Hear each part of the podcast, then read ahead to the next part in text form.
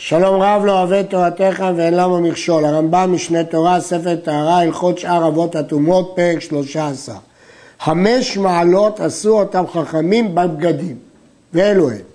בגדי עמי הארץ מדרס לאוכלי חוליהם בטהרה. בגדי עם הארץ מטמאים כמדרס אפילו למי שאוכל חולין בטהרה, כל שכן לטהרות עצמם. וכן עמי הארץ עצמם כזבים לטהרות, הם לא נזהרים מהזיווה כמו שבאנו. ובגדי אוכלי חוליהם בטהרה, מדרס לאוכלי מעשר שני, למרות שהם אוכלים בטהרה. אבל לעניין מעשר שני זה דרגה יותר גבוהה ומתייחסים לבגדים שלהם כמדרס. אבל אוכלי חוליהם בטהרה והם הנקראים פרושים אינם כזבים, אפילו לתרומה, רק הבגדים שלהם. הרי זה הפרוש, פרוש טהור אפילו אם נגע בה בגופו. גם אם הוא נגע בתרומה בגופו הוא טהור, כי הוא אוכל את החולים בטהרה, רק על הבגדים שלו גזרו. ובגדי אוכלי מעשר שני, מדרס לאוכלי תרומה עצמן. למה? כי התרומה זה דרגה יותר גבוהה ממעשר שני, אז הזהירות שנזהרת ביחס למעשר שני לא מספיקה כתרומה. ובגדי אוכלי תרומה, מדרס לקודש, כי קודש זה מעלה יותר גדולה. אבל אוכלי תרומה עצמם אינם כזבים לקודש. ובגדי אוכלי הקודש מדרס לחטאת, חטאת הכוונה פרה אדומה, אפר שמזים על טמא מת. כמו שבאנו בהלכות פרה אדומה, אבל הטהור לקודש אינו כזב לחטאת. נמצא אם כן, שהמעלות הן ככה, עמי הארץ, אוכל חולין בטהרה, אוכל מעשר שני, אוכל תרומה, אוכל קודש, אוכל חטאת. כל בגדים של דרגה נמוכה הוא מדרס לגבי הדרגה הגבוהה ממנו. אבל גופו לא מטמא אותו, חוץ מהדרגה הראשונה של עמי הארץ, שגם גופם כזבים ומטמאים. התוספות בחגיגה חולק ואומר שגם הדרגה של עמי הארץ רק לגבי בגדיהם, כי חוששים שמא ישבה עליהם אשתו נידה, אבל הוא עצמו לא מטמא בעשר. הרמב"ם אומר שגם עליהם גזרו. וכן עשו חכמים מעלות בטבילה, כמו שראינו מעלות בבגדים, מעלות שונות בטבילה. כיצד? מי שטבל בלא כוונה, הרי זה טהור לחולין. בשביל חולין, אפילו שהוא טהר בלא כוונה, הוא טהור. ואסור במעשר שני, עד שיתכוון לטבול למעשר. מעשר שני לא מספיק שהוא טבל, צריך כוונה, והרמב"ם בסוף הלכות טהרה מסביר באריכות על הכוונה הזאת כמה היא חשובה. טבע למעשר שני, הרי זה בחזקת טהרה למעשר, ואסור בתרומה כי הוא לא התכוון לתרומה. טבע לתרומה, הוחזק לתרומה ואסור לקודש, כי הוא לא התכוון לשם קודש. טבע לקודש, הוחזק לקודש ואסור לחטאת. טבע לחטאת, הוחזק לכל. שהטובל לחמור הוחזק לקל. אם הוא התכוון לדרגה הגבוהה, זה מועיל לכל הדרגות הנמוכות. טבל סתם ולא נתכוון לאחד מכל אלו, הרי זה טהור לחולים בלבד, וטמא כשהיה אפילו למעשר, כי גם למעשר צריך כוונה. וכן הנוטל ידיו או הטבילן, צריך כוונה אפילו למעשר. ומן המעשר ומעלה צריך כוונה, אבל לחולין אינו צריך כוונה. כל המעלות האלו מדברי סופרים, אבל דין תורה, הואיל וטבל מכל מקום, הרי הוא טהור לכל. מן התורה עצם הטבילה מטהרת, אבל מדרבנן צריך כוונה, ואפילו כוונה לדרגה פחותה לא מועילה לגבי כוונה לדרגה גבוהה. מי שהיה טהור לתרומה והסיע את ליבו בלאכול, דהיינו היה לו היסח הדעת, נטמע בהיסח הדעת. כיוון שהוא הסיח את דעתו, הוא נטמע, כי הוא לא נזהר. ואסור לאכול תרומה עד שיטבול פעם שנייה. כל היום צריך לא להסיח את דעתו שהוא טהור.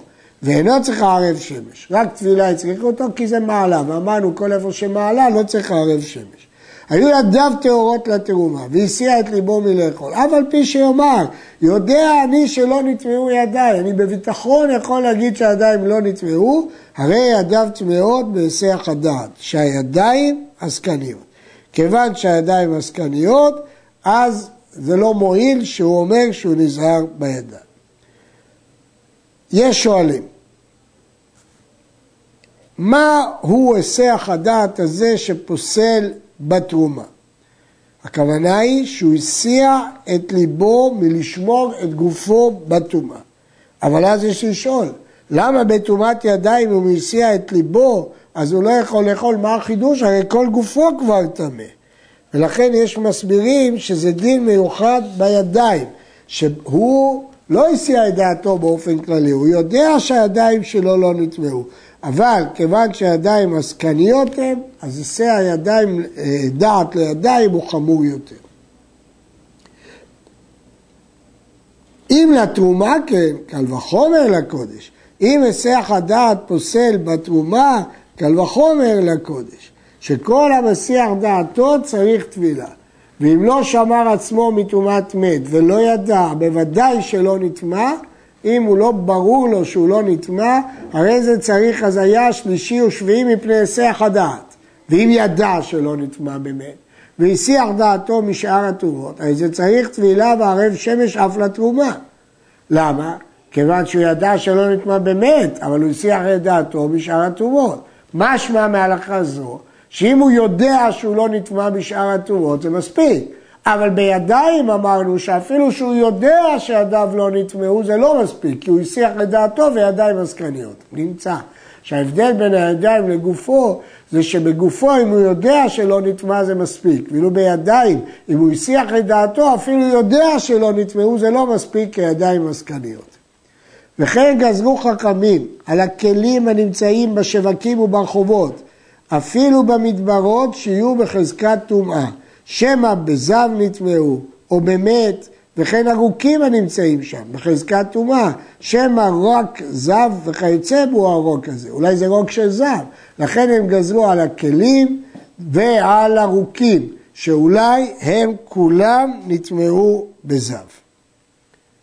החזקה הזאת היא חזקה חמורה ששורפים עליה את התרומות. כל הכלים הנמצאים בירושלים טהורים. אפילו נמצאו דרך ירידה לבית הטבילה, לא רק דרך עלייה שברור שהטבילו אותה, אפילו דרך ירידה, שלא גזרו טומאה על הכלים הנמצאים בירושלים. מדוע לא גזרו טומאה על הכלים שבירושלים? ייתכנו שני הסברים. או כדי להקל, כיוון שכולם בירושלים צריכים להתעסק בטהרה, או שאנשים נזהרים שיהיו בירושלים בעיקר כלים טהורים. חוץ מן הסכינים לשחיטת הקודשים מפני חומרת הקודשים. בגלל החומרה הגדולה של הקודשים, אז בסכינים לא סמכו על חזקת טהרה. במה דברים אמורים? סכין הנמצאת בירושלים משאר ימות השנה, אז אין לה חזקת טהרה וצריך לטהר אותה. אבל אם מצא סכין בירושלים ביום 14 בניסן, שזה מזומן לשחיטת הפסח, שוחט בה הקודשים מיד. כי ברור שאנחנו מניחים שתיארנו אותה, ומניחים שכבר העריב שמשה אמש. כך אומר הרמב"ם.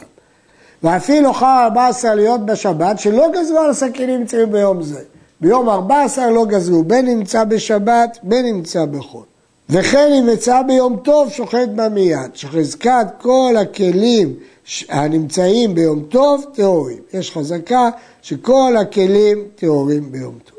מצא הסכין ביום שלושה עשר, שאמרנו שזה בחזקת טומאה, כי אולי הבעלים תכנן למחרת, מזה עליה ומטבילה ושוחט בה למחר, מפני שעשו אותה ביום זה כאילו יום שלושה עשר שביעי שלה. למה? כי ברור שאם היא הייתה טמאה מת, ודאי שהוא יזע עליה בשלישי. רק שהוא חשב שהוא יעשה מחר את ההזעה השנייה. אז לכן אנחנו יכולים לעזות עליה ולהטביל בה ולשחוט בה למחר. ואז יש ערב שמש שיכול לשחוט בה למחר. מצא סכין קשורה לסכין הידועה אצלו, בין ביום טוב בין משעמים, הרי היא כמוה, אם טהורה, טהורה, אם טביעה, טביעה, כי ברור ששני הסכינים האלה זה סט אחד, אז אם אחת טהורה גם השנייה טהורה, ואם אחת טביעה גם השנייה טביעה. כל הרוקים הנמצאים בירושלים באמצע הדרך, גזרו עליהם טומאה כשאר הרוקים הנמצאים בכל מקום. וכל הרוקים הנמצאים בצדדים שבירושלים טהורים, שהפרושים הם שמהלכים בצדדים, כדי שלא יטמעו במגע מהארץ. ובשעת הרגל שבאמצע הדרך טהורים, שכל ישראל טהורים ברגל, ושבצדדים טמאים, שהטמאים ברגל מועטים הם פורשים לצידי הדרכים. זה דין המשנה, שכשרוצים רוק בירושלים בשאר ימות השנה, באמצע הדרך הולכים הטמאים, בצדדים הולכים הפרושים. אז הצדדים טהורים, באמצע הטמאים. אבל בשעת הרגל להפך, הטהורים הולכים באמצע כי הם הרוב, ורק הטמאים הולכים בצדדים. כשם שהראשון עושה שני והשני עושה שלישי, כן ספק ראשון עושה ספק שני, וספק שני עושה ספק שלישי. כמו שראשון עושה שני, גם ספק ראשון עושה ספק שני וכן הלאה. תרומה וקדשים שנטמעו בספק אב מאבות הטומאות של התורה. אז לכאורה הטומאה שלהם בספק. הרי אלו נשרפים בתרומה זו. לא נגיד שכיוון שזה ספק לא נשרוף את הקודשים, אלא שורפים אותם. מה הספק? כגון שנסתפק לו אם נגע באב זה או לא נגע. יש כאן קצת סתירה בלשון הרמב"ם. כי בתחילת ההלכה הוא כתב, נטמעו בספק אב, משמע שהם ודאי נגעו, רק ספק אם הוא אב. ובסוף הוא כתב שהספק הוא אם ינגעו או לא נגעו. קשה לתרץ את זה אם לא נגיע בדברי הרמב"ם, אבל לא מצאנו נוסחה אחרת. ויש שם ספקות שאין שרופים עליהם ואין אוכלים אותם אוכלים שנסתפקו להם, אלא תולים. יש ספקות שלא אוכלים ולא שורפים, אלא תולים, משאירים את זה תלוי. ויש שם ספקות ששורפים עליהם התרומה ואין צריך לומר קודשים. אבל על ספק ספק, כלומר ספק ספקה, אין שורפים עליו תרומה לעולם. ואין צריך לומר קדשים, אלא תולים, לא אוכלים ולא שורפים. שים לב שהרמב"ם תרגם את המונח ספק ספקה לספק ספק, תרגם אותו לעברית כדרכו שאת כל הספר הזה הוא כתב בעברית. ולכן ספק ספק לא שורפים עליו תרומה לעולם ולא קודשים. עד שישה ספקות שורפים את התרומה. אמרנו שיש חלק מהספקות ששורפים עליהם את התרומה. וכולם, כל הספקות האלה, גזרה מדבריהם. ואלו הם. על בית הפרס, התבהר בהלכות טומאת אמת, שזה מקום שנחרש בו קבר, נדקדקו עצמות המת, התפרסו בכל השדה, גזרו טומאה מדרבנן על כל השדה שנחרש בה הקבר, ועל זה שורפים את התרומה. ועל עפר הבא מארץ העמים, שחכמים טימאו את עפר חוץ על הארץ. ועל בגדי עם הארץ, כבר למדנו שגזרו עליהם כמו בגדי זר. ועל הכלים הנמצאים, כמו שלמדנו שכל הכלים הנמצאים בחזקת טומאה ושורפים עליהם את התרומות, ועל הרוקים הנמצאים, שזה בחזקת של זב ושורפים את התרומות, ועל מי רגלי אדם טמא שנתערבו במי רגלי בהמה מחצה למחצה, ואין ידוע אם בטלו מראיהם או לא בטלו. רש"י מפרש, בפירושו למסכת שבת, שזה ספק ספקה. ברגליים שלא ידוע אם הם של אדם או בהמה, ואם תמצא לומר של אדם, שמא של אדם טהור. אבל הרמב"ם כידוע אמר שספק ספקה לא שורפים, ולכן הוא מפרש שזה ספק שהתערבו מחצה למחצה, והשאלה איך לדון את זה. כיצד? אם נטמא תרומה באחת מחמת אחד משישה אלו שמנינו עכשיו, אף על פי שעיקר תרומתו בספק, הרי זאת תישרף. למה? הואיל וודאי ספקות אלו טמא מן התורה, שהמת והזב טמאים מן התורה, וכל הספקות האלה זה חששות, האם זה רוק של זב וכדומה. ואחת תרומה שנגעה באחת משש תרומות אלו, או שנטמאת בחמת אחת מהן, והרי שלישי לאחת מהן, הרי זאת תישרף. אבל אם נסתפק לו בכל מקום, אם נגע, אם זה לא ספק טומאה, אלא ספק נגיעה, בכלל לא ברור שהוא נגע בבית הפרס, בבית העמים, או לא נגע. אם נגע בבגדים וכלים ורוקים ורגליים או לא נגע, הרי אלו תולים, פה לא נשרוף. למה? מפני שעיקר טומאתם מפני הספק, שמא טמאים הם או טהורים. ואם תאמר טמאים, שמא נגע, שמא לא נגע. נמצאו שני ספקות, זה ספק ספק. אין שורפים על שני ספקות אלא תולים, כמו שביארנו. כיוון שזה ספק של ספק, אז לא שורפים אלא תולים. יש לשאול, איך בכלל גזרו חכמים לשרוף תרומה וקודשים על ספק? הרי זה איסור תורה לשרוף תרומה וקודשים, וזה קום מעשה נגד דבר תורה. עונה ערוך השולחן, שכיוון שהם אסרו אותם, אז אין להם שימוש. כיוון שכבר אין להם שימוש, אז אפשר להתיר אותם משרפה. תיעוד שני, שלמגדר מילתא, לגדור גדר, חכמים יכולים גם לעקור דבר מן הטוב. עד כאן.